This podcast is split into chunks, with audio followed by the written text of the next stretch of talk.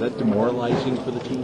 Uh, I wouldn't, you know, to be honest with you, I didn't even, I didn't notice until, uh, not notice, but I didn't realize that he wasn't able to come back till halftime. I just thought maybe coach was giving Carl some extended minutes, um, and then saw him uh, icing at halftime. Uh, it's disappointing. We talked about from the start of the season. You know, Andrew's a huge part of what we do, and uh, and he's a huge part of of um, you know the reason we're making the playoffs. So we're gonna you know, we're going to have to hopefully, you know, the, the main thing is that we hope he's feeling good and they can, you know, get healthy sooner rather than later.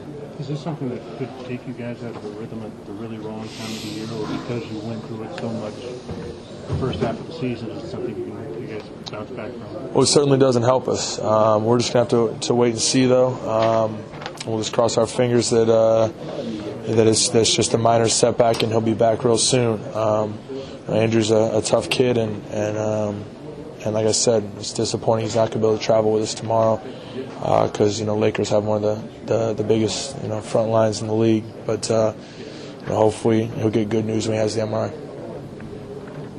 What do you guys take from a loss like this, as far as like you know, I mean, preparing for your next game? Well, uh, in this case, um, you, you kind of have to just let it go because we have to get right back on the court tomorrow, and sometimes we don't play our best game. Um, it's, it's nice to not have two days off. It's nice to get right back on the court and to, to try to play better basketball, and that's what we just got to do tomorrow night. And, and uh, you know, we've talked about all year there's going to be ups and downs. We just need to come back tomorrow and play our best ball. You guys are going to know for certain as well to have to try to man up without having Andrew there, as you mentioned. You know he's not going to be on the team playing, obviously.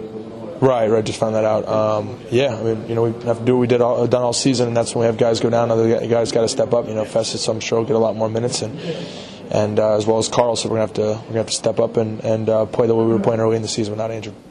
Do you anticipate talking to Dwight Howard at all during the game or anything like that?